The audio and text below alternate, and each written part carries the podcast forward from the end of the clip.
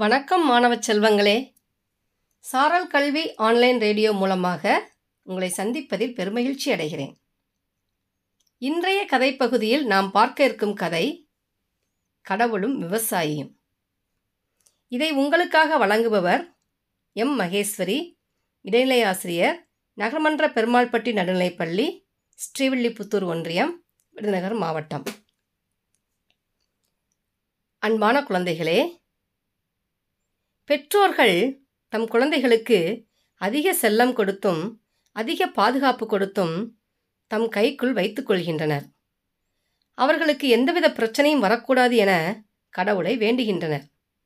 அப்படி உள்ள பெற்றோர்களுக்கும் அத்தகைய பாதுகாக்கப்பட்ட குழந்தைகளுக்கும் தான் இந்த கதை.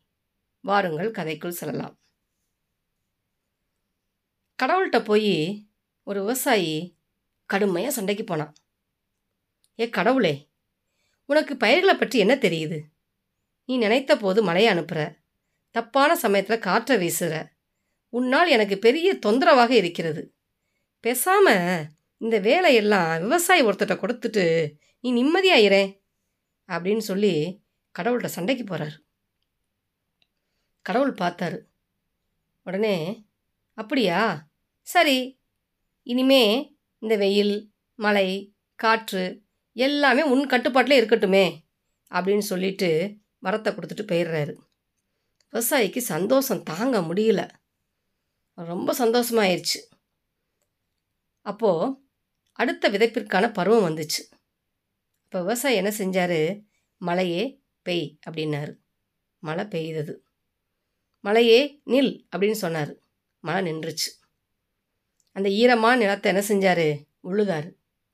தேவையான வேகத்தில் காற்றை வீச செய்து விதையை தூவினார். இந்த மழை வெயில் காற்று எல்லாமே அவரோட சொன்ன பேச்சை கேட்டுச்சு. மழை மழை பெய்யினா பெய்ஞ்சிச்சு மழை நில்லுனா நின்றுச்சு காற்று வீசுனா வீசிச்சு காற்று நில் அப்படின்னு நின்றுச்சு இப்படி அவரோட சொன்ன பேச்சை கேட்டதுனால அவரோட பயிர்கள் எல்லாம் எப்படி இருந்துச்சான் நல்லா பச்சை பசேன்னு வளர்ந்துருந்துச்சு. அந்த வயல்வெளியை பார்க்கறதுக்கே ரொம்ப ரம்மியமாக அழகாக இருந்துச்சு. அப்போது அறுவடை காலம் வந்தது. விவசாயி ஒரு கதிரை அறுத்தான். அதை உதுத்து திறந்து பார்த்தான். பார்த்த உடனே அவனுக்கு அதிர்ச்சி ஆயிடுச்சு உள்ளே தானியத்தையே காணோம். மிகச்சிறிய பதர் தான் இருந்துச்சு. அப்போது அடுத்தது அதுக்கடுத்து அப்படின்னு ஒவ்வொரு தானிய கதிராக வெட்டி எடுத்து உடச்சி பார்த்தா ஒன்றிலுமே தானியம் இல்லை. அப்போ அவருக்கு ரொம்ப கோபம் வந்துருச்சு. உடனே என்ன செஞ்சார்? ஏ கடவுளே அப்படின்னு கோபத்தோடு கூப்பிட்டாரு. கடவுளும் அங்கே வந்தார். வந்து நின்றுட்டு கேட்டார் அவர் என்ன சொல்கிறாருன்னு கேட்குறாரு மழை வெயில் காற்று எல்லாத்தையுமே சரியான விதத்தை தான் நான் பயன்படுத்தினேன்.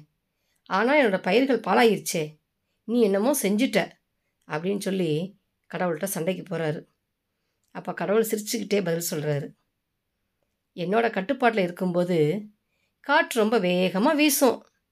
அப்போது பயிர்களெல்லாம் என்ன செய்யும் தெரியுமா? அம்மாவை இறுக்கி பிடிச்சக்கூடிய குழந்தைகளைப் போல பூமிக்குள் தங்கள் வேர்களை மிக ஆழமாக அனுப்பி பிடிச்சுக்கிடும். மழை குறைந்தால் தண்ணீரை தேடி வேர்களை நாலா பக்கமும் அனுப்பும். அப்படி போராடி என்ன செய்யும்? அந்த தாவரம் வந்து வளரும். இந்த போராட்டம் இருந்தால்தான் தாவரங்கள் தங்களை பாதுகாத்து கொண்டு வலுவாக வளரும்.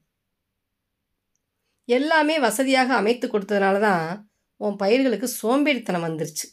தலா தலான்னு வளர்ந்துச்சே தவிர ஆரோக்கியமான தானியங்களை கொடுக்க அவற்றுக்கு தெரியலை அப்படின்னு சொல்லி கடவுள் சொன்னார். அப்போ தான் விவசாயிக்கு புரிஞ்சிச்சு. அப்போ கடவுள்கிட்ட விவசாயி என்ன சொல்கிறாரு வேண்டாம் ஐயா வேண்டாம். உன் மழையும் காற்றையும் நீயே வச்சுக்கோ அப்படின்னு என்ன செஞ்சிட்டாரு? கடவுள்கிட்டையே திருப்பி கொடுத்துட்டாரு. இப்போ இந்த கதையிலேருந்து என்ன தெரிஞ்சுக்கிறோம்? பிரச்சனைகள் உங்களை போட்டு அழுத்தும் போது தான் உங்களோட திறமை வந்து அதிகரிக்கும். இருட்டு என்ற ஒரு பிரச்சனை இருந்ததால் தான் மின் விளக்கு கண்டுபிடிக்கப்பட்டது. பயணம் என்பது பிரச்சனையான போது தான் வாகனம் உருவானது. பிரச்சனைகளே இல்லாமல் இருந்துட்டா நம் மூளையின் திறனை எப்படி அறிய முடியும்? பிரச்சனை இல்லாத வாழ்க்கை தான் சபிக்கப்பட்ட வாழ்க்கை. எதிர்பாராத திருப்பங்கள் தானே நம் வாழ்க்கையை சுவையாக அமைத்து தர முடியும்.